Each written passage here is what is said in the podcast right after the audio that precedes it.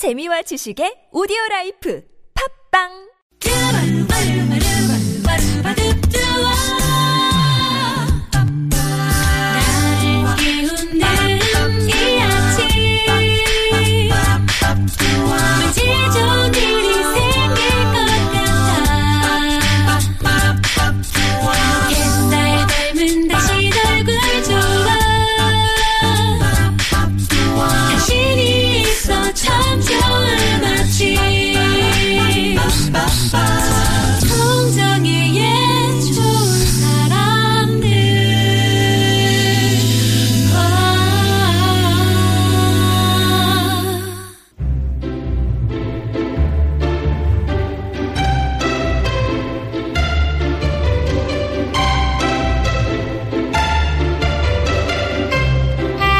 지하철로 출퇴근을 하는 사람은 전동차 기계를 믿어야 합니다. 건강을 잃으면 의사를 믿어야 하고요. 연애를 하면 사랑하는 사람을 믿어야 하고 살아가는 사람은 인생을 믿어야 합니다. 그리고 고민이 있는 분은 이분을 믿어야 되죠. 이호선의 통하는 아침, 송실 사이버대학교 기독교 상담복지학과 이호선 교수님 오셨습니다. 안녕하세요. 안녕하세요. 언니 이호선입니다. 아, 언니 나를 믿어봐. 누나로 할까요? 오늘 오시면서 하늘 보셨어요? 네, 하늘이요. 구름 꼈어요. 아. 근데 네. 구름은 꼈지만 한 가지 확실한 건 미세먼지가 없다는 게 확연하게 느껴질 깨끗한. 정도로 아주 공기의 신선함이 좋고요. 아. 그리고 약간 왜 그 온도가 낮을 때 그 코 속으로 들어오는 공기의 그 청명함이 있잖아요. 아. 아주 그냥 코가 뻥 뚫리더라고요. 고요. 예, 아주 좋았습니다. 비염 있으신 분들도 살 것 네. 같은 그런 하루. 네, 아, 예. 아, 진짜 답답한 게 예전에 음. 저희 남산 스튜디오는 창문이 네. 있으니까 이렇게 뭐 기상 상황을 제때제때 이렇게 음. 열어봤어요. 네. 열진 못하지만 이렇게 내다봤어요. 네. 근데 여기는 이렇게 모니터만 딸랑 네. 이렇게 있으니까 답답하더라고요. 저는 오늘 깜짝 놀란 게 네. 여기 모니터가 그냥 있는 게 아니고요. 우리 그 청취자 여러분들을 저도 오늘 처음 봤는데 여기가 세상에 티비에스 건물 옥상에 무슨 돌아가는 안테나 같은 카메라가 있나 봐요. 음. 피디님 뭐 이렇게 돌리시니까 네. 세상에 삼백육십 도 서울 시내가 쫙 보이는 거예요. 아, 우리가 이럴 때 이제 두 단어로 쓰이는 네. 그 관용어가 있죠. 깜놀. 저도 오늘 처음 이렇게 돌리는 거 봤습니다. 아무튼 이런 좋은 하늘 아래서 이제 여러분 혹시 고민이라도 있으신 분들은 보내주세요. 예, 걱정하지 마시고. 미리 보내주신 분들 사연 오늘 함께 할 텐데요. 첫 번째 고민은 문자로 공칠일구 번님이 보내주셨습니다.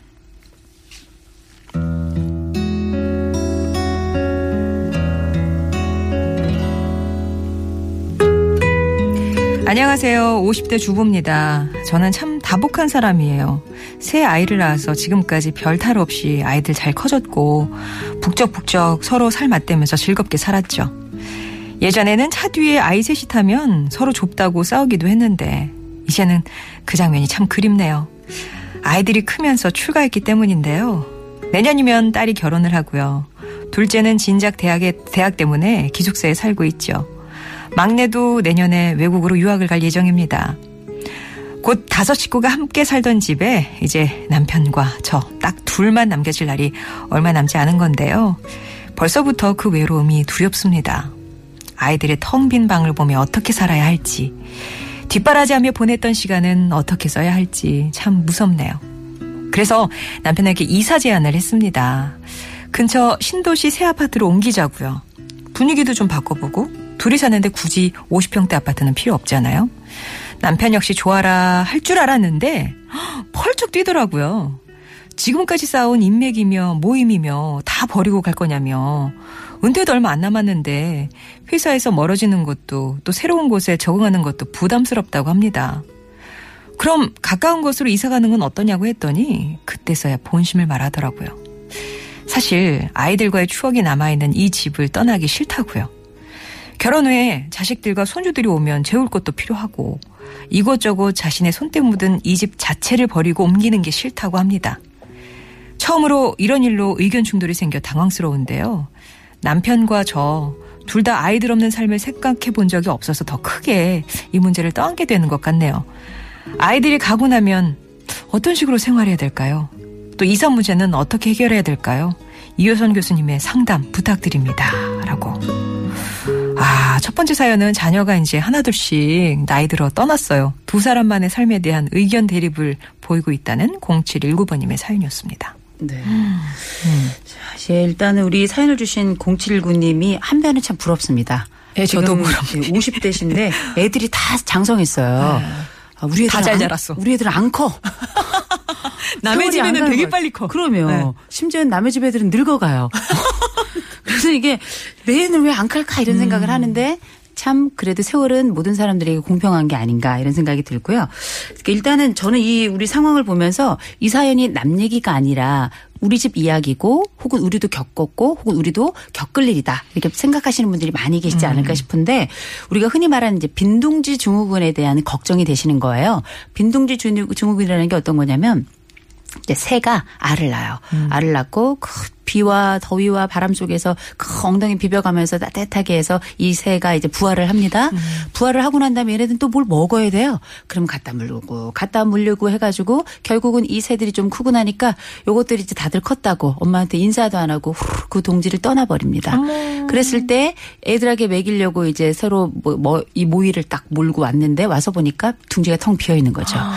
이때 이 어미 그 새가 가지고 있는 이 빈 가슴과 이 눈물의 의미를 우리가 보통 빈둥지 증후군이다 이렇게 이야기를 하거든요. 그러니까 이게 아직은 시작되지 않았으나 곧 임박한 거라고 생각을 하고 이 아이들이 우리 삶에서 차지하고 있던 영역과 크기가 워낙에 컸기 때문에 이런 부분들을 우리 어떻게 지금부터 잘 좀 어, 좀 줄여나가고 음. 하나 더 나아가서는 새롭게 좀 채울 수 있겠는가 음. 이 부분을 질문하시는 건데요. 제가 조금 놀랐던 것 중에 하나가 뭐냐면 보통은 집 줄이고 이사 가자는 건 남편들이에요. 아. 남편들이 그 이사 가자 그러면 이제 아내들이 가기는 어딜 가냐고 개모임 여기서 해야 되는데 어딜 가냐고 아. 이렇게 말씀들을 많이 하시거든요. 근데 오히려 우리 집 같은 경우 지금 공칠일구 님은 음. 오히려 남편이 펄쩍 뛰면서 안 가겠다고 하는데 보통 이렇게 가자 안 가자 하다가 이제 조론 시작하는 거거든요. 근데 아. 예. 조론. 네. 네. 근데 이제 조론을 하실 것 같진 않은 게 가만 보니까 남편이 이 집을 떠나기 싫은 게 아니라 정이 들었고 음. 추억이 묻어 있고 아이들이 올 때 재울 장소도 필요하고 나의 이런 익숙함이라고 하는 게 나에겐 익숙함이 아니라 나에겐 삶의 자리였다. 음. 이런 설명을 이제 아내에게 했던 것 같은데 일단은 이제 이 문의를 해오셨던 이사 문제, 이사 문제 먼저 잠깐 말씀드리면 네. 이거 어렵지 않습니다. 아, 조금만 기다려보시면 애들 다 출가하잖아요. 아, 집은 또 오십 평대잖아요. 네. 청소를 남편에게 맡기면 아. 아, 지친 남편이 바로 이사를 권할 겁니다. 네. 그래서 이제 그건 어렵지 않을 것 같은데 이제 문제는 아이들이 꽉 채웠던 그 자리, 그 일상의 빈자리, 그 시간의 빈자리를 어떻게 메울 것인가. 음. 게다가 이제 남편도 퇴직을 하고 나면 이십사 시간 삼백육십오 일이 다 우리에겐 여가예요. 음. 그러니까 이 여가를 이, 비, 이 채운다는 게 보통 어려운 일이 아닙니다. 그래서 우리가 흔히 이십일 세기는 호모 루덴스의 시대다. 놀이하는 인간, 아. 놀 수 있는 인간, 잘 노는 인간이 성공한 인간이다. 이런 얘기를 하는 것이 워낙에 이제 인간이 백 세 시대를 맞아서 그 여가가 길어질 뿐만 아니라 아니라 음. 이제는 앞으로 우리가 뭐 기본소득제 이런 얘기가 나오면서 굳이 돈을 벌지 않더라도 어느 정도 생계는 유지가 되기 때문에 나머지 시간을 무엇을 하며 살고 거기에 어떻게 의미를 부여하느냐에 따라서 행복감이 결정된다고 하잖아요. 음. 그래서 이제 걱정들을 특별히 은퇴 앞둔, 앞둔 분들 많이 걱정하시거든요. 크게 걱정 안 하셔도 됩니다. 음. 왜냐하면 어 이제 만약에 농사를 짓는 분들 같은 경우에는 은퇴가 없어요. 계속 농사 그쵸, 지으시는 그쵸. 겁니다. 네. 근데 예를 들어서 도심에 계신 분들 같은 경우 은퇴하고 나면 늘 일에 몰입했던 이분들에게 누가 일자리를 그렇게 딱 주는 건 아니거든요. 근데 요새는 제가 자주 또 가끔 우리 방송에서도 이야기했는데 뭐 사회복지회관이나 아니면은 노인복지회관 같은 데 있잖아요. 거기 가보시면 아이 뭐 나는 그런 데 가기 싫어 해서 막상 가보시잖아요. 보통 교육의 내용이 백 가지가 넘습니다. 다 전문가들이 와서 저도 당연히 가서 하는 교육이 있고요. 음. 전문가들이 가서 아주 전문적인 교육들을 단계에 맞춰서 제공할 뿐만 아니라 이 교육을 이제 종류별로 다 받기도 전에 죽어요. 아. 너무 종류가 많아가지고. 아. 보통 이제 일 년씩 가는데 예를 들어 오십 개만 들어도 오십 년 걸립니다. 네. 거기다가 심화 과정이나 이런 것까지 들으면 거의 앞으로 한 이백 년은 더 살아야 그 사회복지관 혹은 노인복지관에 있는 여러 프로그램들을 심화까지 들을 수 있는 거예요. 섭렵할 수 있는. 난 하나 치려면 일 년 넘게 걸립니다. 어. 그렇다 보니 예. 최근에는 이런 학습을 원하는 분들 특별히 이제 이런 복지관에서 제공하는 이런 학습이 굉장히 전문적이고요. 음. 또 복지관뿐만 아니라 구청이라든지 주민센터라든지 굉장히 많거든요. 음. 가장 가까운 곳에 가셔가지고 보통 우리가 학습기관을 통해서 해서 익히는 게 한 이 년 걸리고요. 이걸 통해 가지고 삶에 적용해서 내 취미가 될 때까지 이 년 이후로 가능하다. 보통 이렇게 음. 이야기를 하는데 요 정도만 해도 우리가 아 뭔가를 배운다는 것 또 하나 취미를 갖는다는 음. 것 이것이 우리가 여가에서 굉장히 중요한 부분이잖아요. 아.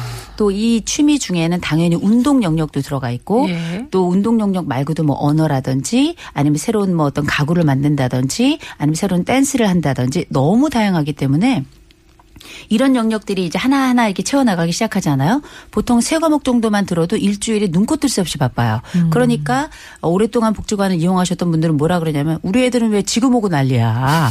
나 지금 이거 하느라고 바빠 죽겠는데 꼭 음. 와가지고 나를 이렇게 밥을 하게 한다고. 음. 왜냐하면 복지관 가면 점심도 영양사가 영양 충분히 맞춰진 오군이 잘 갖추어진 이런 네. 그 식사를 또 이천 원 정도 또 비싸봐야 또 삼천 원 정도로 이렇게 지급을 하고 있기 때문에 사실 우리가 노후를 걱정하고 하시는 분들 많이 계신데요. 네. 최근에는 사회가 노후를 살 수 있도록 시스템을 구성하고 있어요. 아. 그러니까 이거는 우리가 이전에 한 뭐 일, 이십 년 전에는 사실 굉장히 부족하던 부분인데 이 부분이 많이 강조되고 있고 아. 복지 지원이 그만큼 많이 늘어난다는 건 단순히 우리가 뭐 기초연금 이런 것만 늘어나는 게 아니라 이런 복지와 여가 인프라 우리가 흔히 말하는 사회복지 시설과 같은 이런 사회 간접 자본에 대한 투자도 굉장히 많아지고 음. 있기 때문에 이런 부분이 어쩌면 우리가 생각하는 것보다 찾기만 한다면 음. 굉장히 다양한 혜택을 누릴 수 있고 이런 혜택이 조금씩 쌓인다면 내 삶의 질이 높아지면서 우리의 남은 여생이라는 게 이런 사회가 주는 시스템 속에서 조금 더 풍요로워지지 않을까 싶어요. 음.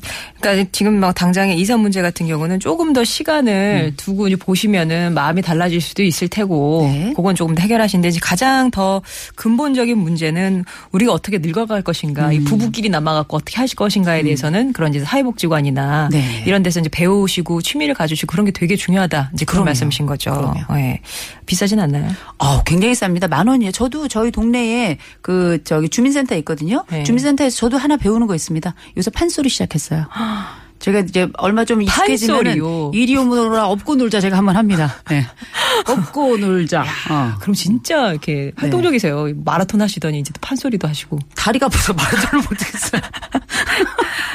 아무튼 지금 뭐 과정들이 여러 가지가 개설이 돼 있으시니까 이제는 잘 노는 노후 이런 거를 좀 생각을 하시면서 예 그렇게 음.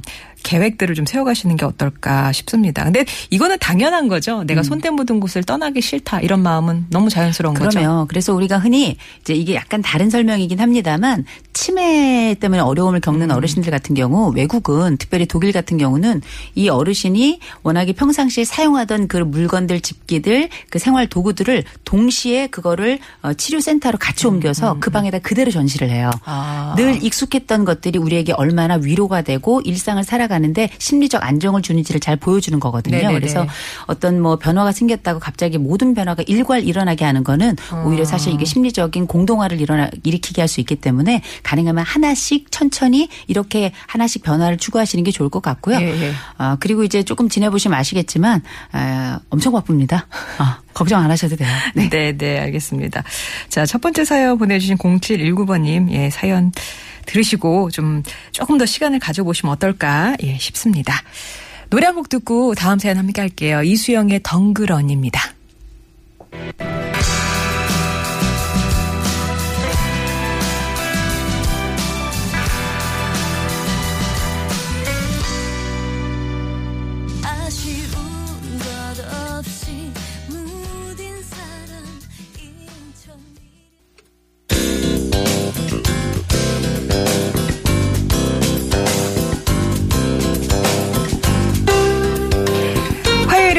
하지 못하는 크고 작은 고민들 머리 맞대고 함께 고민해보고 있습니다. 이호선의 통하는 아침. 자, 이제 두 번째 사연인데요. 익명을 요청해 주셨어요. 그래서 저희가 대가성 호의님이라고 불러드리겠습니다. 고민 사연은요?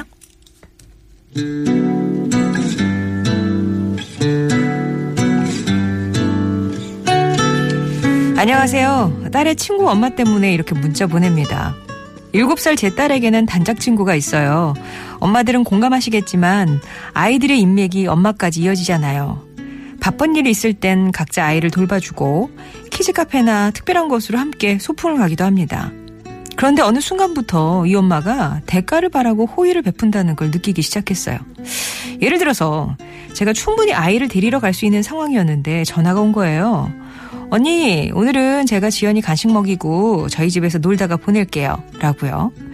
그럼 아이들이 놀고 싶었나 보다 하고 그러라고 하면 며칠 뒤에 이런 부탁이 돌아옵니다. 언니, 저번에 제가 봐줬으니까 오늘은 언니가 수고해주세요. 라고요. 그냥 급한 일이 있으면 봐달라고 하면 되지. 뭔가 내가 했으니 너도 해줘라. 이렇게 조건을 붙이더라고요. 그래도 그냥 그런가 보다 했습니다. 그런데 제가 무슨 일이 생겨서 부탁을 했더니 네, 그럼 다음에는 언니가 하루 더 봐주셔야 돼요. 하는 거예요. 근무 시간 바꾸고 대타 구하는 것도 아니고 괜히 서운하고 기분 나쁘더라고요. 또 해외여행 갔다가 온 뒤에 제 딸의 선물을 사온 적이 있습니다. 그런데 식사 자리에서 언니 저번에 선물 드렸으니까 오늘은 언니가 밥 사는 거죠? 하는데 그냥 가만히 있어도 사려고 했거든요. 그런데 말로 하니까 얄밉더라고요. 왜 이렇게 사람이 계산적이지 싶고 뭔가를 바라고 호의를 베푸는 느낌이 들어서 이젠 그 친절을 받기가 싫어졌습니다. 차라리 안 받고 안 해주고 싶은데 딸이 친하니까 제가 함부로 맺고 끊음을 할 수 있는 상황도 아니네요. 이 심리는 뭘까요? 또 제가 어떤 식으로 대해야 하는지 고민 들어주세요. 라고. 그러니까 항상 계산적으로 너 한 번 나 한 번 이렇게 친절을 베풀고 받으려는 딸의 단짝친구 엄마 때문에 고민이라는 대가성 호의님 사연이었습니다. 음. 제가 최근에 어, 들었던 신곡이 있는데요. 아, 노래요? 예, 랩하는 뭐 어. 쇼미더 뭐 이런 거에서 어. 나온 건데 엔 분의 일로 뭐 이런 게 있더라고요. 어. 근데 요새 젊은 층들은 엔 분의 일 많이 하죠. 네네네. 근데 이제 너무 엔 분의 일 하면 그것도 진짜 n만큼 밉거든요.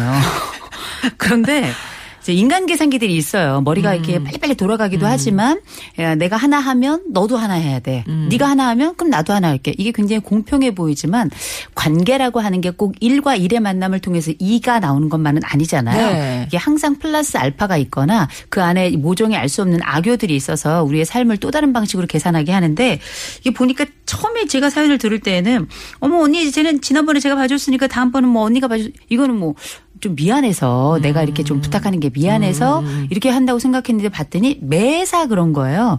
그럼 좀 얄밉죠. 네. 얄밉고 너무 이렇게 좀 샘에 밝은 것 같고 음. 또 그냥 말 그대로 우리가 give and take라고 하는데 그게 나쁜 건 아니지만 그냥 우리가 살아가면서 그냥 덤의 인생으로 사는 거니까 때로는 그냥 덤으로 이렇게 갈 수도 있는 부분도 너무 계산적으로 하니 음. 이 부분이 사실 마음에 약간 좀 까실까실한 가시가 박힌 것처럼 불편한 점이 있긴 한데요. 근데 뭐 또 생각해 보니까 몇, 몇 가지 생각이 좀 들더라고요. 이분이 또 입버릇은 아닌가 이런 생각도 좀 들고요. 아, 그러니까 네. 별로 생각 없이 어, 했는데. 아무 생각 없이 했는데 어. 근데 그렇게 보기에는 너무 계산이 좀 잘 되는 것 같아서 이건 또 아닌 것 같다 싶기도 어. 하고 그렇게 따지자면 이제 어 이제 주지도 말고 받지도 않았으면 좋겠다 음. 이런 생각을 하게 되잖아요. 그러니까 음. 이 그 딸의 그 친구 엄마를 이제 김영란법에 이렇게 좀 넣어야 되는 건 아닌가 이런 생각도 한번 해보고 근데 근데 가만히 또 생각을 해보면 어, 우리가 어떻게 보면은 뭐 꼭 대가가 뭐 있기에 있어야 하겠지만 이런 부분들과 관련해 가지고는 어, 얄미운데 또 어떻게 얄밉다고 얘기할 수 없는 게 딸의 친구 엄마잖아요. 관계가 연결 연결돼 있으니까. 네. 근데 정말 희소식입니다. 애가 일곱 살이라 내년에 학교 가요. 아. 새로운 친구와 새로운 인맥이 생겨난다는 거죠. 일 학년보다 훨씬 낫네요. 아, 그러면 어. 훨씬 낫죠. 어. 이제 일 학년인데 사립학교라 반이 세 개야. 그럼 이제 계속 같이 가는 거죠. 근데 이제 그게 아니라 공립학교를 가는데 반이 뭐 많다. 음. 그렇거나 아니면 뭐 다른 반이 되거나 다른 학교가 된다. 그럼 이제 우리가 이걸 세 단어로 띵호하다. 이제 이렇게 부르는데요. 생각해 보면 제가 왜 이런 말씀을 드리냐면 우리가 이제 상담이나 이런 걸 하면 이런 네. 분들도 잘 이제 내 편으로 데리고 와서 음. 함께 이렇게 인생을 아름답게 구가하고 이래야 될 것 같은데 미운 사람하고 꼭 인생을 같이 할 필요는 없어요. 어. 아니 뭐 그 해법이라는 게 꼭 모든 사람하고 어, 다 화평하고 어? 탕탕평평 이렇게 되는 건 아니거든요. 네. 너무 밉거든 만나지 마세요. 아. 어, 굳이 뭐 인생을 그렇게 너무 미운 사람이나 얄미운 사람하고 굳이 내 인생의 에너지를 남이야 이렇게 다 나눠주면서 살 필요는 없는 거거든요. 어, 어. 어, 다행히 이제 겨울이 다가옵니다. 네. 어, 겨울은 새 계절의 시작을 알리는 종소리이기도 하죠. 이제 삼월이 되면 꽃 피고 새가 울고 우리 반은 어, 우리 아이는 개하고 또 떨어질 거예요. 거야. 네. 그러면서 이 친구는 또 새로운 단짝을 만나게 될 거라 어. 새로운 사회생활에 대한 기대가 이제 찬바람과 함께 오고 있는 애. 북풍이 이렇게 고마울 수야. 어. 어, 그래서 너무 걱정하지 마시고요. 아, 첫 번째 미운 사람하고 꼭 함께 잘 지낼 필요는 없다. 전 그렇게 너무 생각하고요. 미움은 버려라. 그러면 음. 버린다기보다 아니, 그러니까 살짝 끊어라, 거리를 끊어라. 좀 두어라라는 거고요. 네. 인간관계가 넓고 세상은 길다라는 음. 거고요. 그다음에 두 번째로는 내 아이와의 관계에 있어서 좀 어느 정도 거리를 두기가 조금 어려운 상황이라면 지금의 상황이라면 조금만 기다려라. 음. 세월이 우리에게 좋은 해법을 줄 것이다. 그럼 내년 신학기까지는 네. 그냥 계속 이 관계를 유지해야 되는 건가요? 그렇긴 한데요. 어, 우리가 오는 연락을 다 받을 필요는 없어요. 아. 어, 그리고 지금 친구가 일곱 살 단짝이긴 한데 아, 조금 덜 단짝인 친구들의 엄마들도 있습니다. 예. 그리고 또 이 엄마가 가지고 있는 네트워크가 또 따로 있기 때문에 어, 함께 꼭 그 관계만을 오로지 하나의 관계로만 유지하진 않잖아요. 그래서 다른 엄마들하고의 관계를 조금 더 돈독하게 하는 것도 음. 괜찮을 것 같고 여러 엄마들이 있으면 백가지 얼굴이에요. 맞아요. 그래서 이 엄마도 있고 음. 저런 엄마도 있고 얄미운 엄마도 있고 또 사랑스러운 엄마도 있고 다양하기 때문에 세상에 얄미운 엄마들은 들만 만나면 되고요. 네. 사랑스러운 엄마는 더 만나면 됩니다. 아. 그래서 너무 염려하시지 말 것이지만 이제 분명한 건 이 마음은 아마 이런 일련의 특성이기 때문에 잘 변하지 않을 것 같고요. 음, 음. 두 번째로는 또 어떤 식으로 대해야 되는가에 관해서는 좀 덜 만나는 것 괜찮고 네. 어, 조만간 우리에게는 새로운 미래가 오는 것에 대한 큰 기대를 가지고 우리 아이와 함께 새로운 관계망, 새로운 네트워크를 한번 형성해볼 그런 음. 기대와 꿈을 한번 가져보는 것도 좋을 것 같습니다. 네, 이건 이제 단짝 친구 엄마와의 관계이지만 일반적으로 봤을 때는 그, 그 말이 그냥 일반화될 수도 있겠네요. 그럼요. 너무 싫은 사람이 있으면 굳이 그렇게 막 얽매여서 살 그럼요. 필요는 없다. 그리고 예, 내가 미워하는 걸 상대도 알아요. 알죠? 그러면 티 나요. 어, 티 날 것 같아요. 우리가 뭐 같아. 아무리 얼굴에다 철판을 다섯 겹 아니 열 겹으로 깔아도 이렇게 표정 우리 마음은 그 열 겹 철판을 뚫고 나오더라고요. 그래서 어. 결국은 이제 이, 이런 특성을 가지는 분들은 다른 분들에게 거의 비슷한 양상으로 반응을 해요. 음, 음. 그래서 아마 오랫동안 삶을 겪으면서 이렇게 약간 뾰족했거나 너무 계산적인 이런 부분들이 음. 무뎌지는 순간들이 올 때까지는 아마 이 그 단짝 친구 엄마 음, 또 좀 마음에 좀 괴로움은 있긴 있을 것 같아요. 네네. 이제 그런데 일단은 뭐 그런 과정에서 또 우리가 배움을 얻어가고 인생의 단련은 또 그런 식으로 연마가 되는 거니까요. 아, 아. 네. 아까 엔 분의 일 얘기하니까 오육오육 번님이 약간 세대 차이가 있는 것 같다고. 그러니까 네. 이제 뭐 약간 저희 세대랑 음. 또 뭐 이십 대 세대랑 또 다르듯이 식당을 하시는데요. 네. 열세 명이 전부 열세 개 카드를 냅니다. 네. 그중에 공깃밥 추가로 먹은 사람은 그 비용 추가로 또 따로 내고요. 네. 그러니까 이게 이제 그 세대의 특성이니까 좀 이해를 그렇죠. 해라 그런 말씀이신 것도 음. 같고 어영선님은 계산적이라 싫을 수도 있지만 그래도 무턱대고 빌붙는 사람보다 낫다라고 생각하셔라. 그러네요. 음. 그러네요. 네. 야, 그 더군다나 이제 눈치까지 없는 어, 의도가 아니라 눈치가 없으면서 끝까지 이제 함께 하고자 하고 이 생의 마지막을 언니와 함께 하겠다 네. 이런 분들도 계시거든요. 이런 분들보다 낫긴 나은데 낫긴 나은데 예, 문제는 이제, 어. 이제 인생이 너무 최악만을 또 생각하면 예. 근데 또 한면 이렇게 생각하면 마음은 조금 더 가벼워지긴 해요. 그렇긴 확실히. 하겠네요. 음. 예예예. 예. 자, 우리 대가성 호의님께 좀 좋은 해결책이 됐으면 좋겠습니다. 여러분도 고민 있으시면은요 끙끙 앓지 마시고 오십 원의 유료 문자 메시지 우문정 우물정 공구오일 번 무료 모바일 메신저 카카오톡 티비에스 앱 통해서 고민 사연 보내주시기 바랍니다. 이호선 교수님 감사합니다. 좋은 하루 되세요. 네, 유리호님이 신청하셨어요. 케이윌의 이러지 마 제발.